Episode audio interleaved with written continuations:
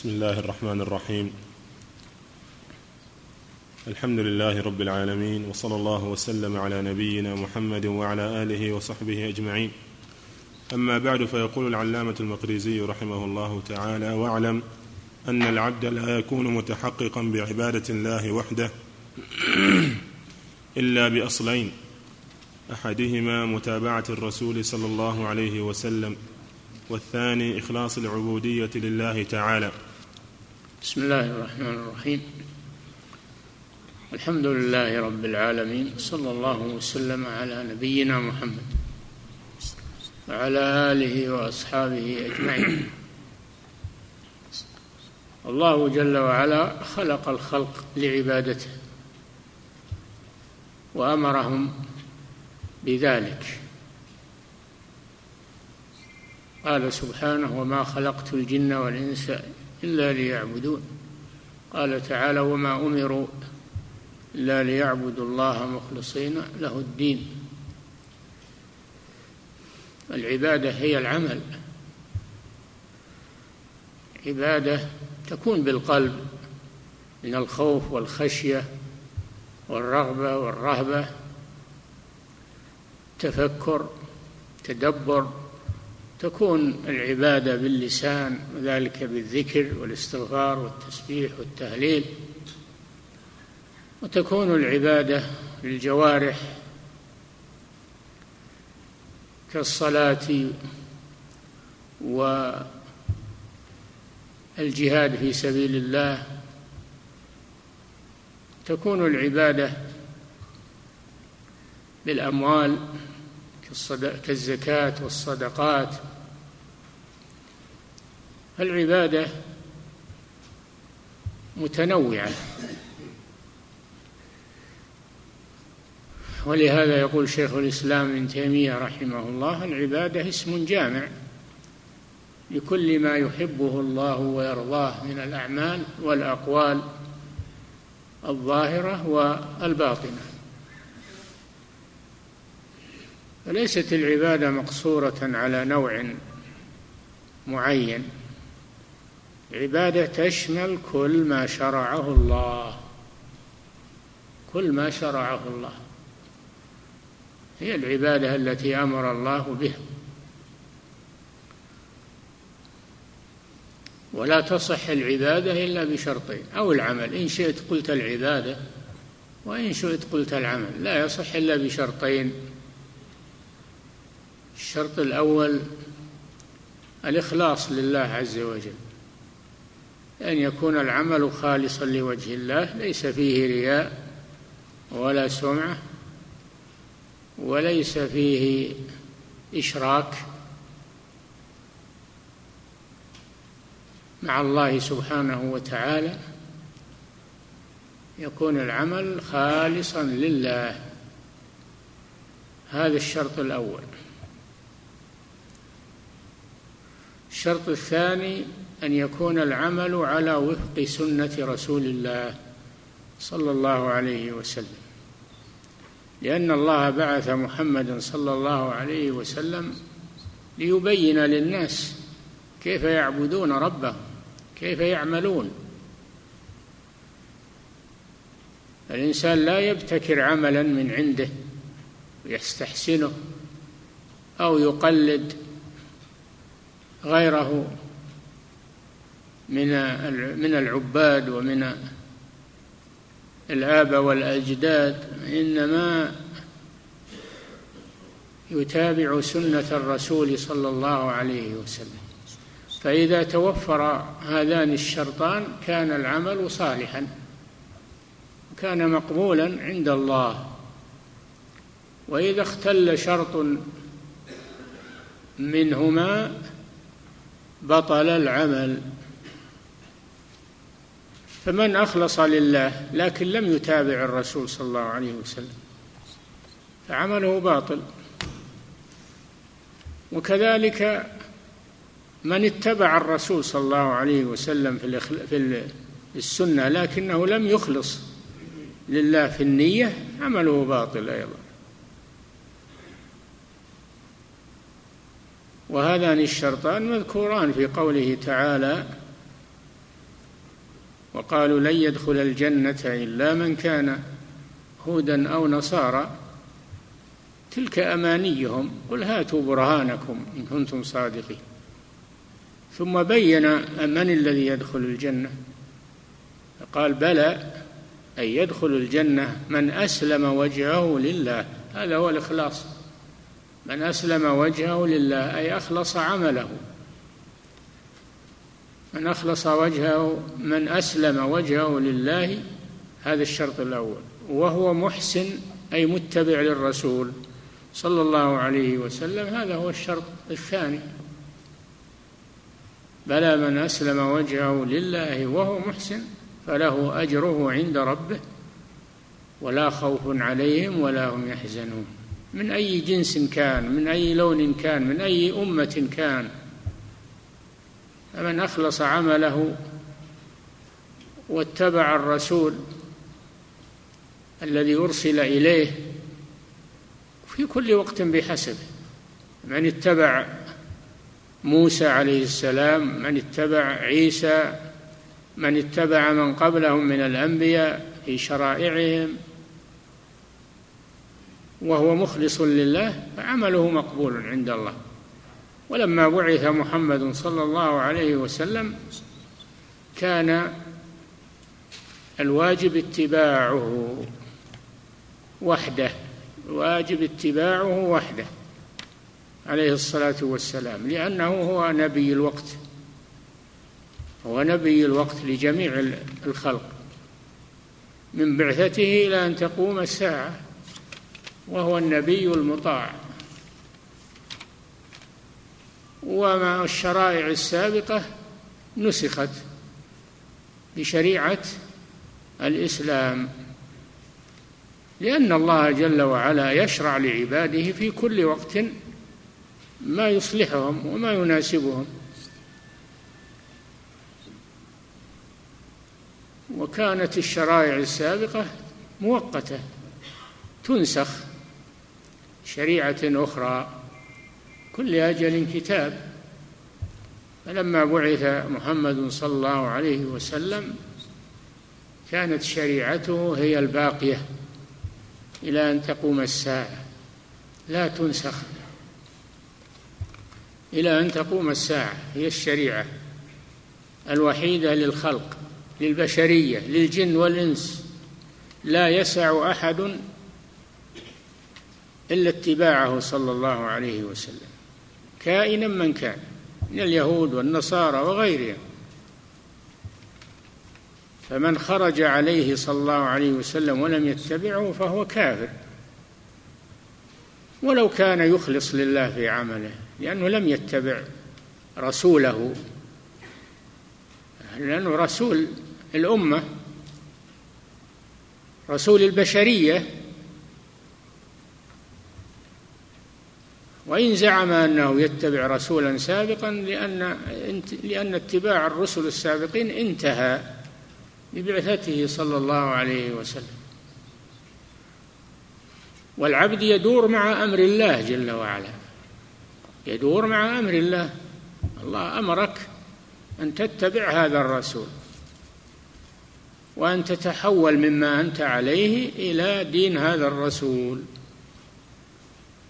ولهذا أثنى الله على الذين أدركوا هذا الرسول من الأمم السابقة وكانوا مسلمين في وقتهم ومتابعين لرسولهم.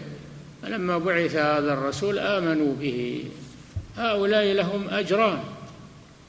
يا أيها الذين آمنوا اتقوا الله وآمنوا برسوله يؤتكم كفلين من رحمته ويجعل لكم نورا تمشون به ويغفر لكم. والله غفور رحيم. هذه في من من اتبع هذا الرسول من الأمم السابقة. له اجران أجر اتباعه للرسول السابق واتباعه لمحمد صلى الله عليه وسلم. ولهذا قال أولئك يؤتون أجرهم مرتين بما صبروا ويدرؤون بالحسنة السيئة وما رزقناهم ينفقون. أجرهم مرتين. مره على اتباعهم للرسول السابق ومرة الثانية على اتباعهم لمحمد صلى الله عليه وسلم. أما من أبى أن يتبع هذا الرسول فهو كافر. من أي دين كان؟ قال تعالى ومن يبتغي غير الإسلام دينا فلن يقبل منه. والإسلام بعد بعثة هذا الرسول صار فيما جاء به. بما جاء به هذا الرسول. هذا هو الإسلام. وليس الإنسان على حسب هواه وحسب رغبته وحسب لا إنسان يدور مع أمر الله يطيع الله سبحانه وتعالى.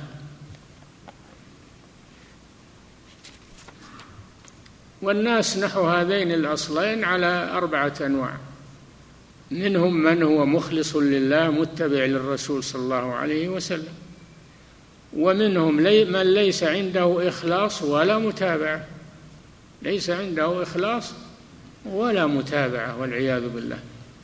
ومنهم من عنده متابعة وليس عنده إخلاص. ومنهم من عنده إخلاص وليس عنده متابعة. كل هؤلاء إلا الصنف الأول. الصنف الأول هم المفلحون. أهل المتابعة والإخلاص. والأصناف الثلاثة كلها خاسرة وعملها باطل.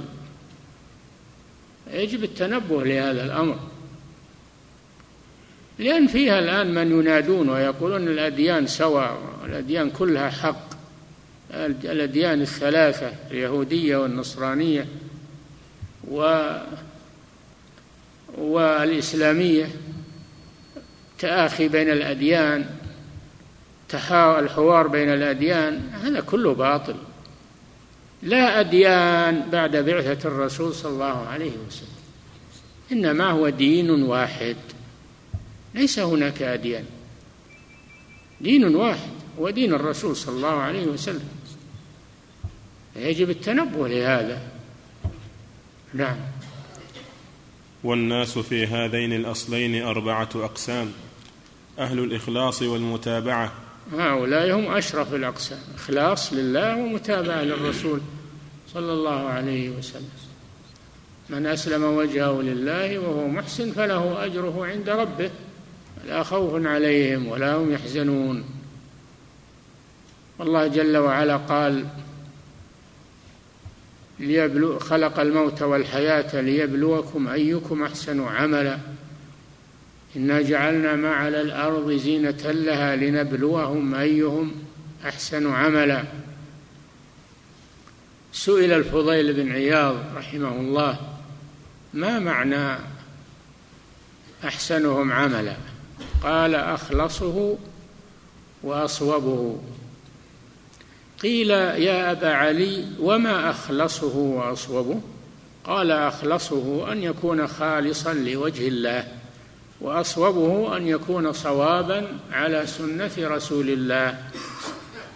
فإذا كان العمل خالصا ولم يكن صوابا لم يقبل. وإذا كان صوابا ولم يكن خالصا لم يقبل. حتى يكون خالصا صوابا. كلمات عظيمة مأخوذة من القرآن من السنة. نعم. فهؤلاء هم السعداء الذين جمعوا بين الإخلاص والمتابعة. نعم. فأعمالهم كلها لله وأقوالهم ومنعهم وإعطاؤهم وحبهم وبغضهم. الصنف الأول. نعم. أهل الإخلاص والمتابعة. نعم. فأعمالهم كلها لله وأقوالهم ومنعهم وإعطاؤهم وحبهم وبغضهم كل ذلك لله. هذا الإخلاص. نعم. لا يريدون من العباد جزاء ولا شكورا. عدوا الناس كأصحاب القبور. لا. عدوا الناس كأصحاب القبور.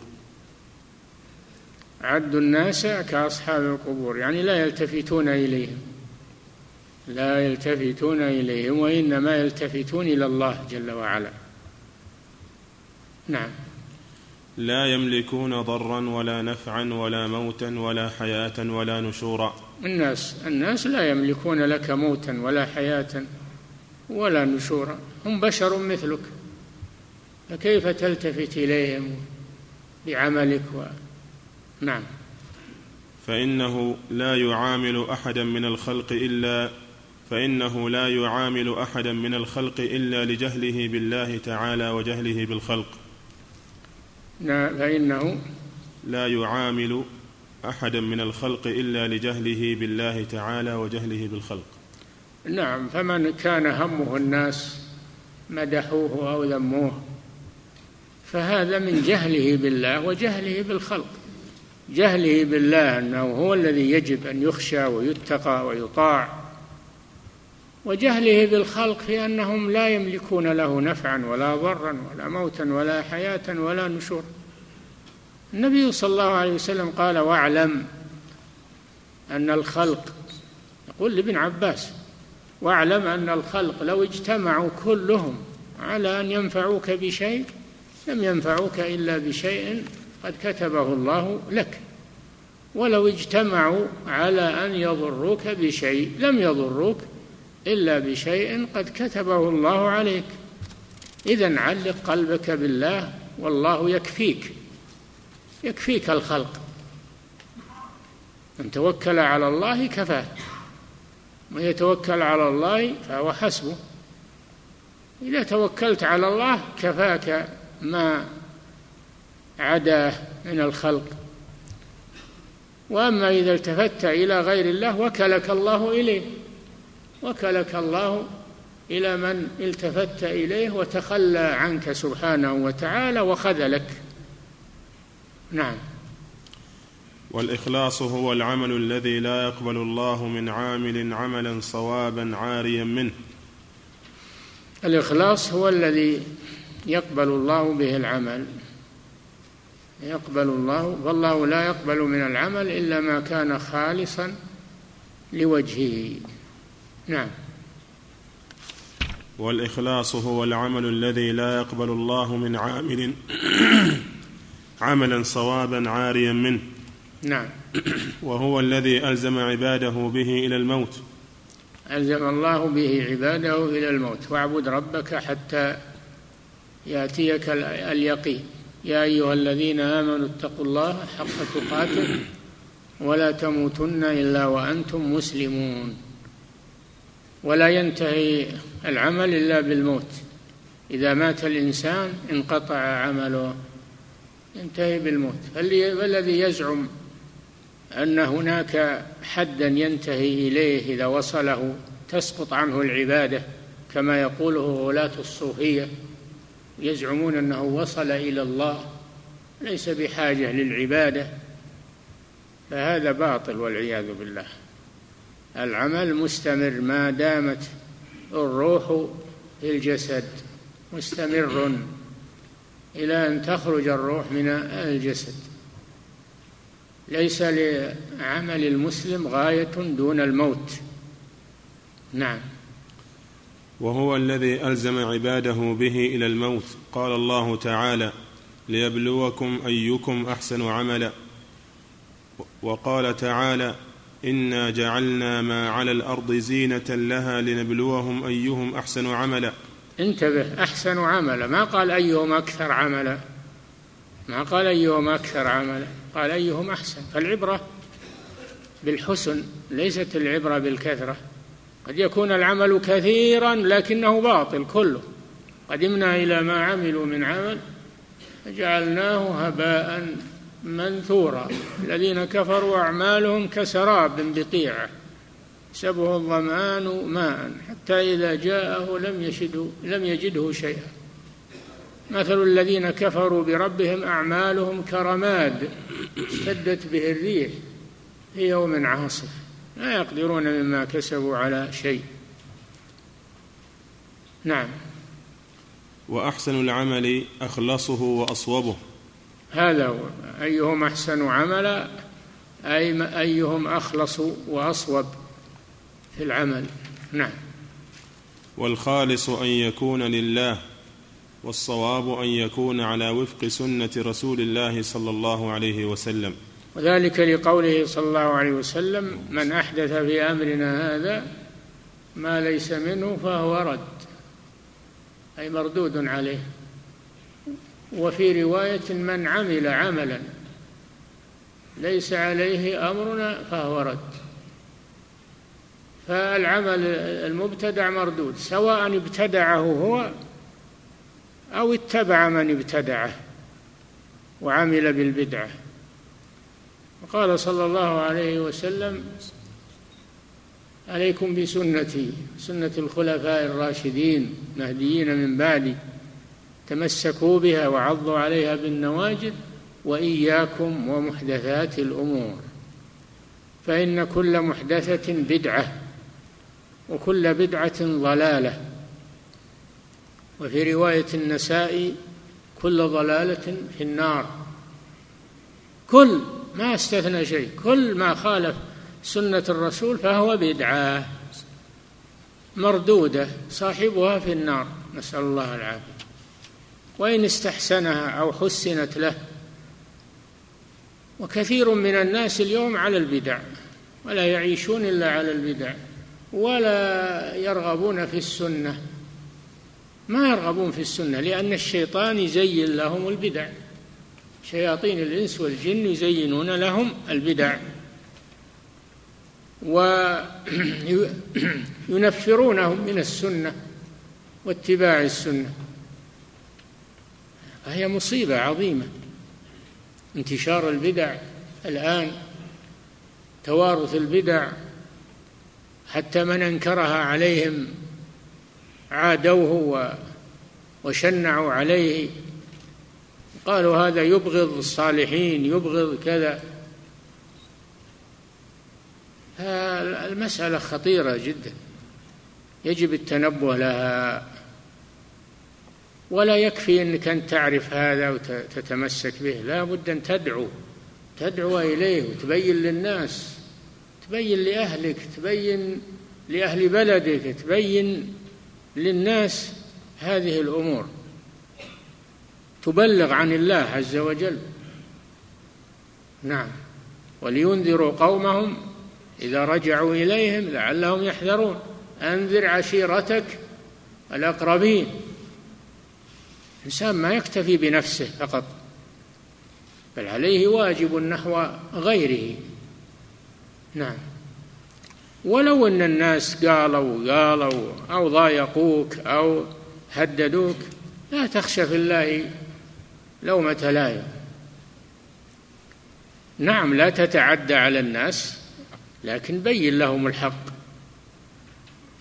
وإذا بينت الحق أديت ما عليك. الهداية بيد الله إنما عليك البلاغ أنت عليك البلاغ وأما الهداية فهي بيد الله سبحانه وتعالى نعم والخالص هو أن بعض يكون الناس لله. يقول ما يقبلون الناس ما يقبلون أنت ما عليك أنت عليك البيان إن قبلوا هذا خير لهم وإما قبلوا فأنت فأنت أبرأت ذمتك تكون المسؤولية عليهم نعم. والخالص أن يكون لله والصواب أن يكون على وفق سنة رسول الله صلى الله عليه وسلم. وهذا هو العمل الصالح المذكور في قوله تعالى فمن كان يرجو لقاء ربه فليعمل عملا صالحا ولا يشرك بعبادة ربه أحدا. وإن وهو- كان يرجو قل, أن قل إنما أنا بشر مثلكم. يوحى إلي أنما إلهكم إله واحد. فمن كان يرجو لقاء ربه يرجو لقاء ربه ووقوفه بين يديه يرجو أن يرى الله دار الآخرة. وتقر عينه برؤية الله سبحانه وتعالى فليعمل عملا صالحا. ما هو العمل الصالح؟ هو الذي اجتمع فيه الشرطان الإخلاص والمتابعة. ولا يشرك بعبادة ربه أحدا. صالحا يعني سالما من البدعة. ولا يشرك هذا الإخلاص. نعم. وهو العمل الحسن في قوله تعالى ومن أحسن دينا ممن أسلم وجهه لله وهو محسن. ومن أحسن دين لا أحد أحسن. دينا ممن أسلم وجهه لله. هذا الإخلاص. وهو محسن أي متبع للرسول صلى الله عليه وسلم. ومن أحسن دينا ممن أسلم وجهه لله وهو محسن. هذا هذان الشرطان. اتبع ملة إبراهيم حنيفا. اتخذ الله إبراهيم خليلا. ملة إبراهيم عليه السلام هي الإخلاص والمتابعة. هي التي بعث بها محمد صلى الله عليه وسلم. ملة أبيكم إبراهيم الإخلاص والمتابعة. نعم. وهو الذي أمر به النبي صلى الله عليه وسلم في قوله كل عمل ليس عليه أمرنا فهو رد. نعم. هذا شرط المتابعة. كل عمل ليس عليه أمرنا أي لم نشرعه لم نشرعه فهو رد أي مردود على صاحبه لا يقبل عند الله سبحانه وتعالى. نعم. وكل عمل بلا متابعة فإنه لا يزيد عامله إلا بعدا من الله تعالى. كل وكل عمل بلا متابعة فإنه لا يزيد عامله إلا بعدا من الله تعالى. نعم كل عمل ليس فيه متابعة للرسول فإنه لا يزيد عامله إلا بعدا عن الله جل وعلا وهو يزعم أنه يتقرب إلى الله به وهو يبعده عن الله. نسأل الله العافية. نعم. وكل عمل بلا متابعة فإنه لا يزيد عامله إلا بعدا من الله تعالى لا يعبد إلا بأمره لا بالأهواء والآراء. لا يعبد الله جل وعلا عبادة صحيحة إلا بأمره وما أمروا إلا ليعبدوا الله مخلصين له الدين. يعبد الله مخلصين له الدين أي العبادة. فكل عمل ليس فيه إخلاص فهو باطل وكل عمل ليس فيه متابعة فهو باطل. نعم. الضرب الثاني من لا إخلاص. هذا الضرب الأول أهل الإخلاص والمتابعة وهؤلاء هم السعداء. ولكن هذا يحتاج إلى أمور يحتاج أولا إلى علم يتعلم الإنسان. هو بيعبد الله على ما وجد الناس عليه وعلى لا لابد يتعلم. يعرف ما هو العمل الصالح والعمل الباطل. هذا أمر. العلم أول شيء. فاعلم أنه لا إله إلا الله واستغفر لذنبك وللمؤمنين والمؤمنات. أما إذا كان جاهلا فقد يغتر بعمل الناس. ويطيع دعاة الضلال لأنه يحسن الظن بهم. لكن إذا كان عنده علم لا. ما يطيع دعاة الضلال ولا يستحسن الباطل لأنه يميز بين الحق والباطل العلم. هذا الأمر الأول. الأمر الثاني الصبر على ما يلقى من الناس. الصبر على ما يلقى من الناس. من اللوم والتهديد والتحقير والتجهيل وغير ذلك. يصبر. هذا في سبيل الله سبحانه وتعالى. ما يصيبك إلا أقل مما يصيب الرسل عليهم الصلاة والسلام من الناس. وصبروا. صبروا على ما أوذوا. فلا بد أن تصبر. لابد من الصبر. والذي ليس عنده صبر لا يستمر على العمل يتركه. يترك العمل. نعم. الضرب الثاني من لا إخلاص له ولا متابعة له. ثم أيضا لنعلم أن الإنسان قد يكون على سنة وعلى إخلاص ومتابعة لكن يأتيه الشيطان يقول هالعمل هذا شوي؟ زود زود. حتى يشق على نفسه. يقول له صم لا لا تفطر أبد. آه، لا تزوج النساء تشغلك. لا تطلب العلم يشغلك عن العبادة. يجيه الشيطان كذا.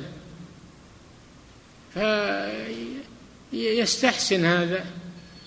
ثلاثة الذين جاءوا يسألون عن عمل النبي صلى الله عليه وسلم. من الصحابة. كأنهم تقالوا عمل الرسول ثم قالوا الرسول غفر له ما تقدم من ذنبه وما تأخر فهو قليل العمل لأنه مغفور له. أما نحن بحاجة إلى الزيادة. قال أحدهم أما أنا فأصوم ولا أفطر. قال الثاني أما أنا فأقوم الليل ولا أنام. قال الثالث أما أنا فلا أتزوج النساء. وفي رواية قال الرابع أنا لا آكل اللحم. من باب التعبد. فلما علم النبي صلى الله عليه وسلم بذلك غضب.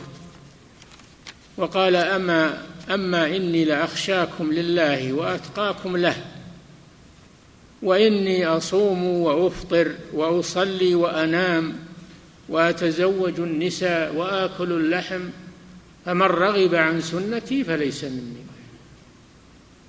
ما يشدد الإنسان على نفسه. بل يكون معتدلا لأن التشديد يقطعه عن العمل. كم من متشدد ترك العمل كم من متشدد انحرف وزاغ عن عن الطريق. فالتشدد شر التشدد في العبادة عن الحد المشروع هذا شر. نعم الاعتدال هو الخير. والنبي صلى الله عليه وسلم يقول إن المنبت لا أرضا قطع ولا ظهرا أبقى. مثلا المسافر معه راحلة فإذا شدد عليها في السير فإنها تنقطع ويبقى في الطريق.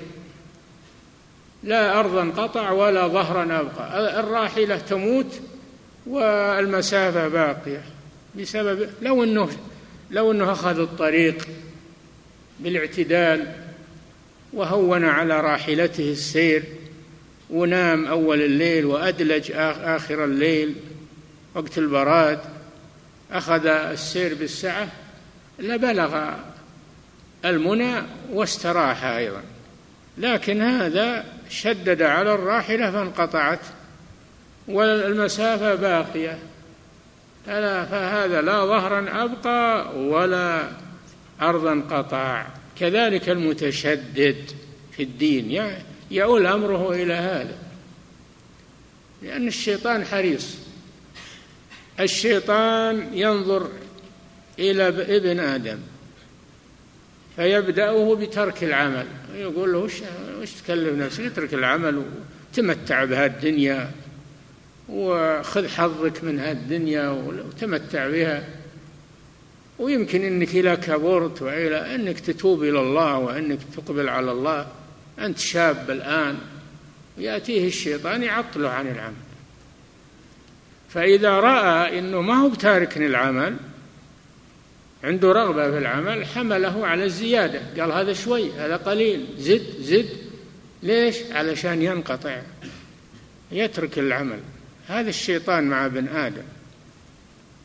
فهو إما أن يصرفه عن العمل وإما أن يشدد عليه حتى يتركه. نعم. الضرب الثاني من لا إخلاص له ولا متابعة له. هذا أشقى الخلق والعياذ بالله. لا إخلاص ولا متابعة. بهيمة بل هو أضل من البهائم نعم. وهؤلاء شرار الخلق. هؤلاء شرار الخلق. أن تحسبوا أن أكثرهم يسمعون ويعقلون إنهم إلا كالأنعام بل هم أضل سبيلا. نعم. وهم المتزينون بأعمال الخير يراءون بها الناس. نعم. وهذا الضرب يكثر في وهذا الضرب يكثر في من انحرف عن الصراط المستقيم من المنتسبين إلى الفقه والعلم والفقر والعبادة. الضرب الثاني الضرب الثاني من لا إخلاص له ولا متابعة له. وهؤلاء شرار الخلق وهم المتزينون بأعمال الخير يراءون بها الناس. وهذا لا إخلاص ولا متابعة. يعملون بالبدع ولا يخلصون لله. ويراؤون الناس يراؤون الناس. هؤلاء شرار الخلق والعياذ بالله. هو ليس على إخلاص ولا على متابعة. هو يعمل ويشتغل لكنه فاقد للشرطين نعم. وهم المتزينون بأعمال الخير يراءون بها الناس وهذا الضرب يكثر في من انحرف عن الصراط المستقيم من المنتسبين إلى الفقه والعلم والفقر والعبادة. هذا يكثر في الصوفية. يكثر في الصوفية. نعم. فإنهم يرتكبون البدع والضلال والرياء والسمعة ويحبون أن يحمدوا بما لم يفعلوا. وفي أضراب هؤلاء نزل قوله تعالى لا تحسبن الذين يفرحون بما أتوا ويحبون أن يحمدوا بما لم يفعلوا. فلا تحسبنهم بمفازة من العذاب ولهم عذاب أليم. لا تحسبن الذين يفرحون بما أتوا من البدع بما أتوا من البدع. ويحبون أن يحمدوا بما لم يفعلوا من السنن. فلا تحسبنهم بمفازة من العذاب. بمنجاة المفازة معناها المنجاة لا تحسبنهم بمفازة من العذاب ولهم عذاب أليم. نسأل الله العافية. وهذه وإن نزلت في اليهود فهي عامة لكل من اتصف بصفتهم. نعم. الضرب الثالث من هو مخلص في أعماله لكنها على غير متابعة الأمر. نعم من هو مخلص لله لا يشرك به شيئا لكنه لكنه لا يتبع الرسول بل يعمل بالبدع والمحدثات. الله لا يقبل هذا منه نعم. الضرب الثالث من هو مخلص في أعماله لكنها على غير متابعة الأمر. كحال العباد المنتسبين إلى الزهد والفقر وكل من عبد الله على غير مراده. وهذا يكثر في الصوفية. يكثر في الصوفية أيضا. لأنهم هم الذين يحدثون البدع و وإن كان يخلصون لله لكن هم يعبدون الله على بدع. لم يأتي بها الرسول صلى الله عليه وسلم. وهم يريدون الخير مقاصدهم حسنة لكن هذا لا يغني شيئا لا بد من المتابعة للرسول صلى الله عليه وسلم. والعلماء يقولون اقتصاد في سنة خير من اجتهاد في بدعة. هذه قاعدة عظيمة. اقتصاد في سنة خير من اجتهاد في بدعة. نعم. العمل القليل على السنة أحسن من العمل الكثير على البدعة. نعم. والشأن أنه ليس في عبادة الله فقط بل في عبادة الله كما أراد الله. لا ما ما هو المقصود عبادة الله فقط؟ المقصود عبادة الله كما أراد الله يعني كما شرع الله. ما هو المقصود أنك تعبد تعمل؟ المقصود أنك تعبد الله على حسب وعلى وفق أمره وشرعه الذي بعث به رسوله صلى الله عليه وسلم وهو القدوة.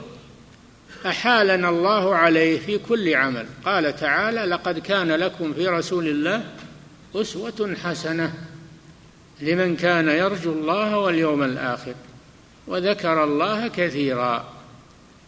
فإذا أردت أن تجمع الشرطين الإخلاص والمتابعة فاقتد بالرسول صلى الله عليه وسلم.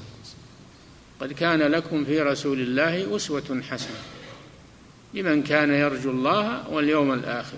ذكر الله كثيرا. نعم.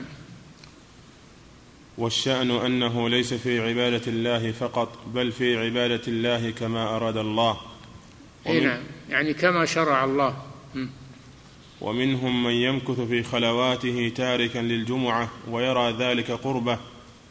نعم من العباد والصوفية من يخلو عن الناس وينقطع ويترك الجمعة والجماعة بزعمه أنه يتفرغ للعبادة وهذا بعيد عن الله عز وجل. سئل ابن عباس رضي الله تعالى عنهما عن رجل يقوم الليل ويصوم النهار لكنه لا يشهد الجمعة والجماعة فقال هو في النار هو في النار. فالخلوة التي تقطع عن الجمعة والجماعة وعن الدعوة إلى الله وعن تعليم الخير هذه خلوة شيطانية. والكثير أن هؤلاء يأتيهم الشيطان في خلوتهم فيضلهم عن سبيل الله يخرجون ملاحدة والعياذ بالله. نعم.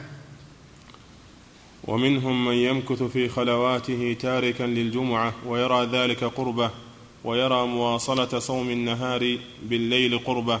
يعني يواصل الصوم بالليل والنهار ولا يفطر. الرسول صلى الله عليه وسلم قال أنا أصوم وأفطر. الإنسان بشر ما يتحمل أنه يكون دائما صائم الليل والنهار. بشر. أحل لكم ليلة الصيام الرفث إلى إلى آخر الآية. لتستعينوا به على صيام النهار.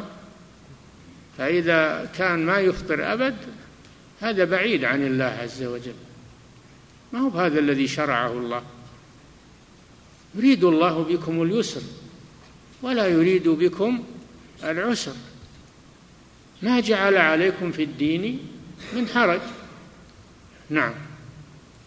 ويرى مواصلة أنت إذا نظرت إلى هذا الدين وجدته سمحا سهلا متيسرا ولله الحمد.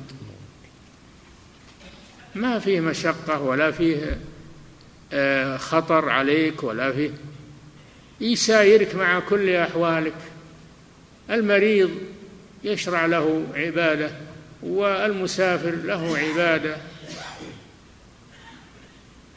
والخوف حالة الخوف لها عبادة صلاة الخوف صلاة المسافر صلاة المريض كل على حسب استطاعته. نعم. لا يكلف الله نفسا إلا وسعها. فديننا ولله الحمد مرن ويساير المسلم في كل أحواله ولا يشق عليه. نعم. ويرى مواصلة صوم النهار بالليل قربة وأن صيام يوم الفطر قربة وأمثال ذلك. إلى حد والعياذ بالله أنهم يصومون يوم عيد الفطر. يقولون نحن ما ما نفطر. إحنا نريد الخير ونريد زيادة الخير وزيادة العبادة شو له نفطر يوم العيد؟ هذا من الشيطان. نعم. الضرب الرابع من أعماله على متابعة الأمر لكنها لغير الله تعالى. نعم من عنده متابعة لكن ليس عنده إخلاص لله عز وجل. نعم. الضرب الرابع من أعماله على على متابعة الأمر لكنها لغير الله تعالى كطاعات المراء وكرجل يقاتل. نعم مثل الرجل الذي يقوم ويحسن صلاته لما يرى من نظر رجل إليه. الصلاة مشروعة متبع لكن ما فيه إخلاص. يريد مدح يريد ثناء الناس عليه. هذا لا تقبل صلاته. نعم. كطاعات المراد. ولهذا قال صلى الله عليه وسلم لأصحابه أخوف ما أخاف عليكم ألا أخبركم ما هو أخوف عندي ما هو أخوف عليكم عندي من الدجال؟ من الدجال. قالوا بلى يا رسول الله. قال الشرك الخفي. يقوم الرجل فيصلي فيزين صلاته لما يرى من نظر رجل إليه. هذا أخطر شيء على المسلم. نعم. على المسلم ولا المنافق الأصلي هذا ما فيه كلام لكن المسلم قد يكون المسلم عنده نفاق خصلة من خصال النفاق حتى يدعها. نعم. الضرب الرابع من أعماله على متابعة الأمر لكنها لغير الله تعالى كطاعات المراء. نعم. وكرجل يقاتل رياء وسمعة وحمية وشجاعة وللمغنم. نعم كما جاء في الحديث أول من تسعر بهم النار يوم القيامة ثلاثة. رجل آتاه الله مالا فأنفق منه وتصدق وفي أفعال في وجوه البر. ورجل جاهد حتى قتل حتى قتل. ورجل تعلم رجل تعلم العلم وعلم الناس العلم. هؤلاء أول من يسحب إلى النار. لماذا؟ لأن من تعلم يريد المدح والثناء ومباهاة العلماء فهذا يسحب إلى النار. يقول يا رب تعلمت فيك العلم وعلمته فيقال له كذبت ولكنك تعلمت وعلمت ليقال هو عالم وقد قيل ثم يسحب إلى النار. المتصدق يقول يا رب ما تركت مجالا تحب الإنفاق فيه إلا أنفقت. فيقول الله له كذبت ولكنك تصدقت ليقال هو جواد وقد قيل ثم يسحب إلى النار. الذي قتل في المعركة يقول يا رب قاتلت فيك حتى قتلت. فيقول الله له كذبت بل قاتلت ليقال هو شجاع. وقد قيل أو يقاتل حمية على قومه لا لنصرة دين الله أو يقاتل لأجل الغنيمة. كل هؤلاء ليسوا في سبيل الله. فالمدار على الإخلاص لله عز وجل. نعم. وكرجل يقاتل رياء وسمعة وحمية وشجاعة وللمغنم. نعم. ويحج ليقال أو يحج يحج ويعتمر لأجل يمدح. قال والله فلان يحج ويعتمر ما شاء الله. إذا كان هذا قصده في قلبه فليس له حج ولا عمرة؟ ليس له حج ولا عمرة لأنه لم يحج لله إنما حج للمدح والرياء. نعم والمباهاة. نعم. ويقرأ ويعلم ويؤلف أو يقرأ القرآن ويزين صوته لأجل يستمعونه الناس ويمدحونه ما هو بيقرأ تقربا إلى الله تدبرا للقرآن. نسأل الله العافية. القراء المراؤون بأعمالهم. نعم. ويقرأ ويعلم ويؤلف ليقال. كذلك العلم من اشتغل بالعلم لأجل أن يمدح. فهذا ليس له نصيب عند الله سبحانه وتعالى. وإن كان عالما متبحرا. نعم. فهذه أعمال صالحة لكنها غير مقبولة. قال لماذا؟ تعالى لأنها تفقد الإخلاص. هي صالحة لأنها متابعة. نعم. قال تعالى وما أمروا إلا ليعبدوا الله مخلصين له الدين حنفاء. وما أمروا إلا ليعبدوا الله هذا شرط الإخلاص يعبدوا الله. مخلصين له الدين. مخلصين. هو بيعبدوا الله فقط؟ يعبدوا الله مخلصين له الدين. نعم. فلم يأمر الناس إلا بالعبادة على المتابعة والإخلاص فيها والقائم بها هم أهل إياك نعبد وإياك نستعين. الصنف الأول الذين جمعوا بين الإخلاص والمتابعة هم أهل قوله تعالى إياك نعبد وإياك نستعين. تنبهوا لهذا. نعم. ثم أهل مقام إياك نعبد لهم في أفضل العبادة وأنفعها وأحقها بالإيثار والتخصيص أربعة طرق. يكفي نقف عند هذا. كلام عظيم هذا الكلام مفيد رحمه الله. نعم. يقول فضيلة الشيخ أحسن الله إليكم وحفظكم المسلم يعمل بعمله ولكن وقع في البدعة ولكن هو لا يعرف أن هذا من البدعة فهل عمله يقبل وهل له ثواب على ذلك؟ قلنا لكم أنه يشترط العلم أولا ما بيعمل بدون علم؟ فإذا كان يعمل بدون علم فإنه يقع في البدعة.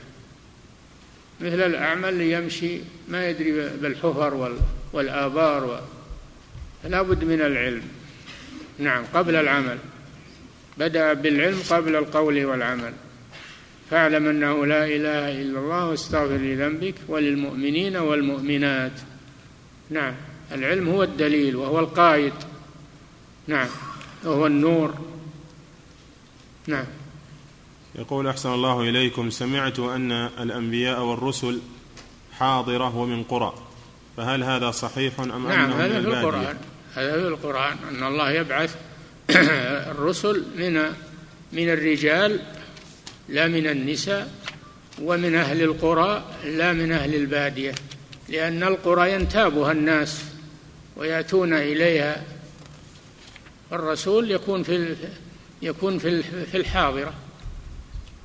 يكون في الحاضرة لأنها ينتابها الناس ويأتون إليها ويصدرون منها نعم. يقول حفظكم الله ما هي العوامل التي تعين على الإخلاص لله تعالى؟ نعم. ما هي العوامل التي تعين على الإخلاص لله عز وجل؟ العوامل العلم. لازم تعلم. تعلم العلم. قبل أن تعمل تعلم. نعم. يقول حفظكم الله ما حد التشدد؟ لأن كثيرا من الناس لم يفهموا ذلك ويتهمون المتمسك بأوامر الله تعالى بأنه متشدد. التشدد هو الزيادة. التمسك بأوامر الله من غير زيادة هذا طيب. أما إذا بلغ حد الزيادة هذا هو التشدد. نعم فيه الآن الصحو بعض الكتاب المنافقين يصفون من تمسك بدينه بأنه متشدد ويسمون ال المد... ال... ال... ال... الذي يخالف أوامر الدين يسمونه متسامح. متسامح. هذا باطل هذا كلام باطل. التشدد هو الزيادة عن المشروع. هذا هو التشدد. أما التمسك بالمشروع فهذا اعتدال وليس تشددا. نعم. يقول حفظكم الله وأحسن إليكم النبي صلى الله عليه وسلم كان يصلي صلاة الليل مثنى مثنى ولكن لم يتجاوز إحدى عشرة ركعة كما يقول في سؤاله. فهل من يصلي أكثر من هذا يخالف هديه صلى الله عليه وسلم؟ الرسول صلى الله عليه وسلم رغب في قيام الليل ولم يحدد. أفضل الصلاة بعد المكتوبه قيام الليل ولم يحدد. هو صلى الله عليه وسلم في نفسه كان لا يزيد على إحدى عشرة. لأنه كان يطيل القراءة ويطيل الركوع ويطيل السجود. وأما الإمام فالرسول صلى الله عليه وسلم قال له أيكم أما الناس فليخفف فإن فيهم الكبير والمريض وذا الحاجة فإذا صلى لوحده فليطول ما شاء. الرسول يصلي وحده فلذلك كان يطيل. وإذا صلى بالناس فإنه يراعيهم حتى إنه يقول صلى الله عليه وسلم إنه يدخل في الصلاة يريد أن يطيل فإذا سمع بكاء الصبي خفف الصلاة رحمة بأمه فهو يراعي أحوال الناس عليه الصلاة والسلام. والإمام هذا مؤتمن عليه أن يراعي من وراءه فلا يخفف بهم تخفيفا يخل بالصلاة ولا يطيل عليهم إطالة تشق على المأمومين بل يعتدل في هذا.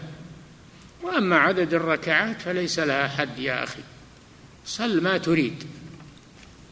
نعم.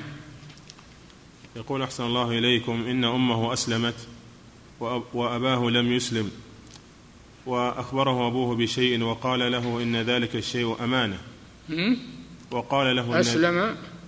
أسلمت أمه ولم يسلم أبوه. نعم. فأخبره أبوه بشيء وقال إن ذلك الشيء أمانة. فيقول إن أمه سألته ما قال أبوك؟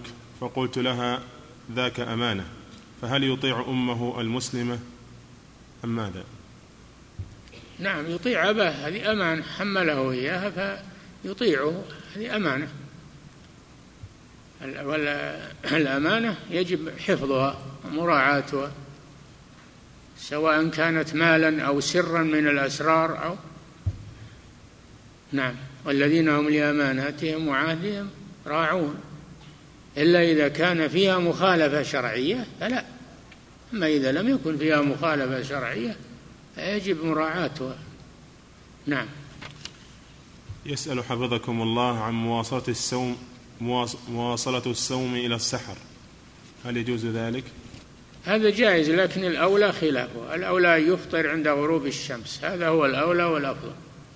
ولكن لما رأى النبي صلى الله عليه وسلم أن أصحابه حريصين على المو... على على الوصال رخص لهم إلى السحر. رخص لهم إلى السحر. فدل على أن الأفضل أن يفطر الإنسان عند غروب الشمس. هذا هو الأفضل. وإذا كان له رغبة في الوصال فلا يتعدى السحر. نعم. يقول حفظكم الله من يأثم هل يأثم من يقاتل لأجل الغنيمة فقط؟ ليس له أجر ليس له أجر المجاهدين يحرم من أجر المجاهدين وعليه الوعيد الشديد. نعم. يقول أحسن الله إليكم قول المؤلف رحمه الله تعالى والناس في هذين الأصلين المتابعة والإخلاص أربعة أقسام. هل مراد المؤلف بالناس هم المنتسبون إلى الإسلام أم قصده جميع الخلق مسلم وكافر؟ جميع الخلق. قصده جميع الخلق ولكن المسلم أولى أو بالدرجة الأولى في الاعتبار لهذه الأقسام. نعم. يقول حفظكم الله علي يوم علي يوم من رمضان وأردت قضاءه فنويت من الليل ثم غيرت النية آخر الليل بعدم الصيام. فهل يجوز لي ذلك؟ أي نعم لا بأس. ما دام ما ما صمت ولا شرعت في الصيام يجوز لك أنك تعدل عن الصيام بكرة. صار لك عزيمة صار لك عذر ما يخالف. نعم قبل السحر ما في مانع. نعم. يقول حفظكم الله وأحسن إليكم إذا رأى رجل في المنام ما يكره إذا رأى رجل في المنام ما يكره ثم أراد أن يتعوذ من الليل وهو على جنابه فهل يجوز له التعوذ؟ إي نعم ما يمنع إلا من القرآن أما التعوذ والدعاء فلا فلا يمنع منه الجنوب. يعمل ما وردت به السنة ولو كان جنبا إنما يمنع من تلاوة القرآن فقط. نعم. يقول حفظكم الله أنا أخاف جدا من الرياء فماذا أفعل؟ لا يصل بك الحد إلى أن تترك العمل الصالح لأن بعض الناس يترك يترك حتى صلاة الجماعة يقول أخاف من الرياء. هذا من الشيطان. فالخوف من الرياء إذا حملك على ترك العمل هذا لا يجوز. الخوف من الرياء له حدود. ما يبلغ حد الوسواس. ما يصلي مع الجماعة يقول أخاف من الرياء. ما يصوم. يوم الاثنين يوم الخميس يوم الأيام المستحب صومها يقول أخاف من الرياء. هذا من الشيطان. نعم. يقول أحسن الله ولهذا يقول بعض السلف العمل لأجل الناس شرك وترك العمل من أجل الناس شرك. والعافية أن يعافيك الله منهما. نعم. يقول حفظكم الله ما هي حدود التعامل مع ما هي حدود التعامل مع زملائنا من الطلاب في الشيعة في الجامعة؟ اتركهم عنك. ادرس دروسك وخذ طريقك واتركهم. لا تصاحبهم ولا تنبسط معهم ولا تجلس معهم. لا اتركهم. خلهم على جنب. نعم.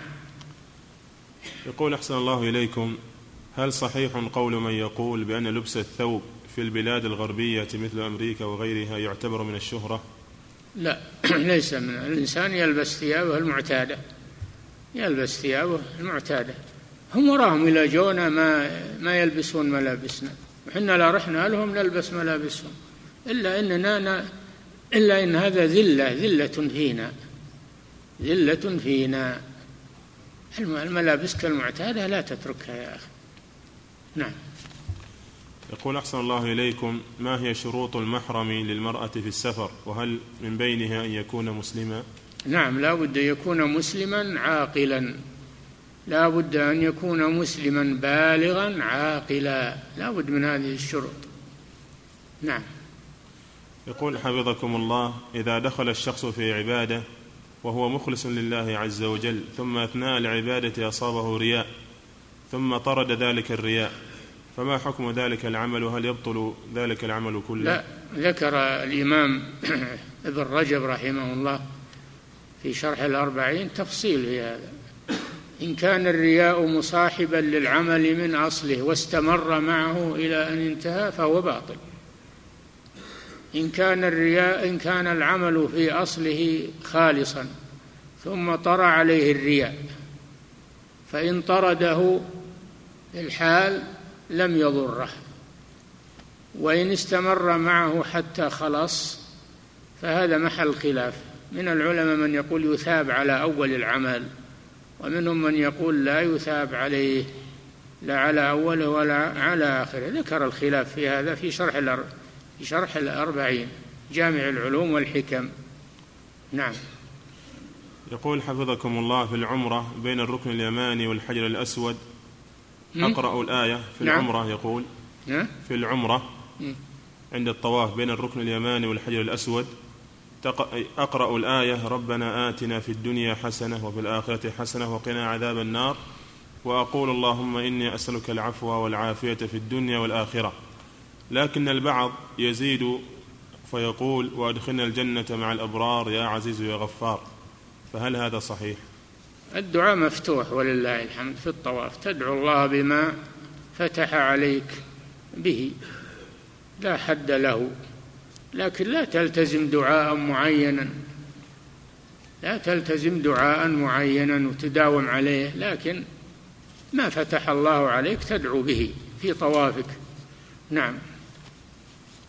يقول أحسن الله إليكم ما هي الكتب الكتب التي تنصحون تنصحون بها في بداية طلب العلم؟ المختصرات. هو ما هو الكلام على الكتب. الكتب متيسرة ولله الحمد. لكن الكلام على المدرسين من هم؟ هل تحصل على عالم يشرح لك هذه الكتب ويبينها؟ إذا اجتمع كتاب نفيس ومدرس آه، عالم فهذا هذا خير كثير. أما إذا مجرد الكتب بدون معلمين هذا ما ما يغني شيئا. أو معلمين متعالمين وجهال هذا ما يجدي شيئا. أو أو معلمين ضلال وفساق هذا يضرك. لابد من المعلم الصالح مع الكتاب. نعم.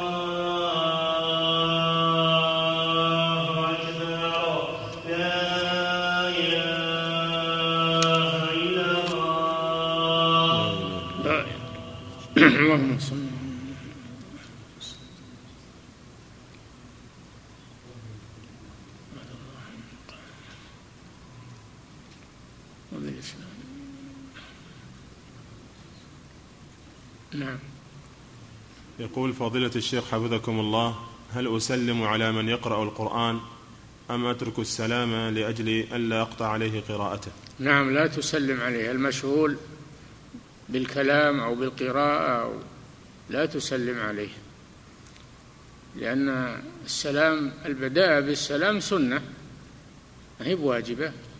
وهذا مشغول. مشغول عنك. قد لا يرد عليك أو يرد عليك ويقطع شغله.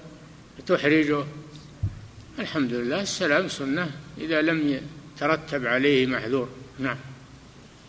يقول حفظكم الله وأحسن إليكم على أسوار البقيع الكثير من الناس. نعم على أسوار البقيع عند المسجد النبوي يكون الكثير من الناس فهل يعتبر من زيارة فهل يعتبر هذا من زيارة القبور؟ إيش يقول؟ على أسوار البقيع مقبرة البقيع في المدينة. وش فيها. يقول يكون عليها بعض الناس يعني فهل عملهم هذا من زيارة القبور؟ هو نوع من زيارة القبور نعم. يدعو للأموات. إذا مر بهم أو اطلع عليهم على المقبرة يدعو لهم. هذه زيارة. وأيضا ما يسمح له بالدخول يعمل ما, يت... ما يمكنه من ذلك. يدعو للأموات. نعم. يقول أحسن الله إليكم نرى كثيرا من الزوار يدعون باتجاه قبر النبي صلى الله عليه وسلم. فما هو توجيهكم؟ السلام باتجاه النبي هو السلام عليه فقط. إذا أراد أن يدعو ينصرف ويدعو مستقبل القبلة في المسجد. أما وقت السلام فيسلم على الرسول صلى الله عليه وسلم مستقبلا له مثل الحي. نعم. يقول حفظكم الله هل الزنا والقتل يدخل فيه الإكراه؟ لا. الإكراه ما يدخل في قتل الغير يعني تفدي الغير تفدي نفسك بقتل الغير ما يجوز هذا. ما تفدي نفسك بقتل غيرك. والزنا أيضا ما يدخل في الإكراه لأنه مع انتشار شهوة. إذا انتشرت شهوته الدليل على رغبته في الزنا. نعم. عافانا الله وإياكم من ذلك. نعم. يقول حفظكم الله وأحسن إليكم ما هو واجب طالب العلم تجاه ما يعرض في بعض القنوات الفضائية التي تظهر طريقة الروافض وتبين وتبين أمورهم وأحوالهم حيث قاموا مؤخرا بإخراج من يسب عائشة رضي الله تعالى عنها ويتهمها مما برأها الله عز وجل منه. على كل حال الإنسان في عافية. إذا تجنب هذه الأشياء فهو خير له لأنها تشوش عليه وت... وربما يدخل في نفسه شيء من الشكوك وال... والأوهام. فيجتنب هذه الأشياء وهو في عافية والحمد لله. نعم. يسأل أحسن الله إليكم عن العمرة لشخص لا يستطيع العمرة. العمرة لشخص لا يستطيع العمرة يريد أن يعتمر عن شخص لا يستطيع العمرة. إذا كان عمرة الإسلام وهو لا يستطيع مطلقة لا في الحال ولا في المستقبل وهو ما يسمى بالمريض بالمريض المزمن أو بالكبير الهرم الذي لا يتوقع منه أنه يعتمر أو يحج في المستقبل هذا ينيب من يحج ويعتمر عنه. أما مسألة العمرة السنة أو الحج السنة فالحي لا يناب عنه. لأن الحمد لله الأمر واسع في هذا. نعم لا يناب عنه ولم يرد أن الحي يناب عنه في الحج والعمرة. إنما ورد هذا عن الميت ولا عن العاجز عجزا مستمرا. هذا الذي ورد به الدليل. نعم. يقول أحسن الله إليكم هل يعد الرد على البدعة وأهلها من الغيبة والنميمة؟ لا الرد على أهل, أهل البدع وعلى أهل الأقوال الباطلة هذا من بيان الحق من بيان الحق وليس من الغيبة والنميمة هذا لا بد منه. نعم. حفظكم الله فضيلة الشيخ يقول السائل هل يجوز طلب العلم على يد رجل يذهب إلى سينما ونحو ذلك؟ اختر من المدرسين أتقاهم لله وأبعدهم عن عن المعاصي. نعم لأن لأن أهل العلم يقولون بعض السلف يقول إن هذا العلم دين. أظن ابن سيرين يقول إن هذا العلم دين. فانظروا عمن تأخذون دينكم. نعم. يقول أحسن الله إليكم هل يؤجر من يبتدع في صلاته جاهلا كان أو عالما؟ وما نعم. حكم صلاته؟ أه؟ هل يؤجر من يبتدع في صلاته جاهلا كان أو عالما؟ يبتدع؟ نعم. ما أدري خاف أنك تظن أنها بدعة وما هي بدعة. ما ندري إيش يعمل الرجل حتى تبين لنا ما هو عمله. نعم. أحسن الله إليكم. هذا السائل يقول إخراج زكاة الفطر من السمك لمن كان طعامه منه كأهل القطبين. أه؟ إخراج زكاة الفطر من السمك. من؟ من السمك من السمك. نعم. زكاة الفطر تخرج من طعام البلد. إذا كان طعامهم اللحم فقط تخرج من اللحم. أما إذا كان عندهم طعام حبوب أو ثمار تخرج من الحبوب والثمار. أما إذا كانوا طعامهم اللحم ما عندهم غيره يقتاتون به تخرج من الموجود. نعم. أحسن الله إليكم فضيلة الشيخ. يقول في الحديث إن الرجل إذا مدحه الناس فتلك عاجل بشرى المؤمن فهل من فرح بمدح الناس له من أجل ذلك؟ هل فيه حرج؟ إذا كان يقصد مدح الناس هذا رياء. أما إذا ما يقصد وجه الله ولكن الناس مدحوه ولا يريد ذلك فهذا من عاجل بشرى المؤمن كما قال النبي صلى الله عليه وسلم. نعم.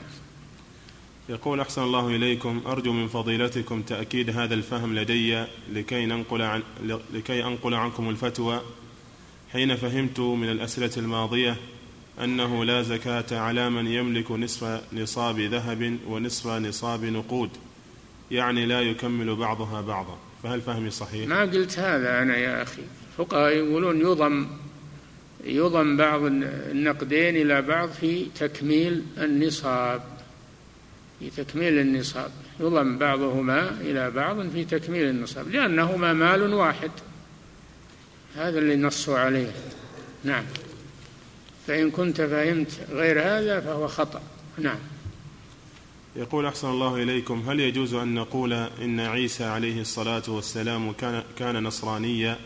على النصرانية الصحيحة كما يقولون. ما يقال هذا. عيسى لا يقال إنه ما الله قال ما كان إبراهيم يهوديا ولا نصرانيا. ويقال عيسى أيضا ليس نصرانيا وإنما هو حنيف مسلم كما يقال في كما قال الله في إبراهيم. كل الأنبياء يقال لهم حنيف مسلم. نعم. يقول حفظكم الله قرأت في كلام لفضيلتكم في كتيب المنتقى الرصين عن نعم. الإمام المنتقى إيه؟ المنتقى الرصين عن رصين الإمام الرصين نعم ما أعرفه ذا نعم يقول عن الإمام محمد هنا منتقى رصين ومنتقى ما هم رصين نعم يقول حفظكم الله عن الإمام محمد بن عبد الوهاب رحمه الله أنه حنبلي في المذهب سلفي في العقيدة ما إيه معنى نعم. ذلك؟ أي نعم لا بأس هو حنبلي في المذهب سلفي في العقيدة. شيخ الإسلام بن تيمية حنبلي وهو سلفي في العقيدة. كل أهل العلم المحققون كلهم يتبعون المذاهب الأربعة في الفقه ولكنهم سلفيون في العقيدة. نعم. فضيلة الشيخ حفظكم الله يقول السائل هل يشترط النية؟ اللي يقول أنه ما يصير ما يصير العالم داعية إلا إذا كان غير مقلد لأحد المذاهب هذا خطأ. هذا خطأ. فلا مانع أن الإنسان يكون متبعا لمذهب في الفقه ولكنه في العقيدة على مذهب السلف. نعم. أحسن الله إليكم النية من الليل. هل هو شرط في صيام أيام الست من شوال؟ ها؟ النية من الليل. هل يشترط لصيام الست من شوال؟ النفل لا يشترط له النية من الليل سواء الست من شوال أو غيرها بشرط أن لا يأكل ويشرب بعد الفجر. نعم. يقول حفظكم الله كيف نجمع بين قول شيخ الإسلام محمد بن عبد الوهاب رحمه الله تعالى في الدرر السنية حين قال نحن لا نكفر من عبد الصنم الذي على عبد القادر والبدوي لعدم وجود من ينبههم وبين القول أنه لا يعذر بالجهل في أمور الترك الظاهرة مثل الذبح لغير الله والنذر لغيره.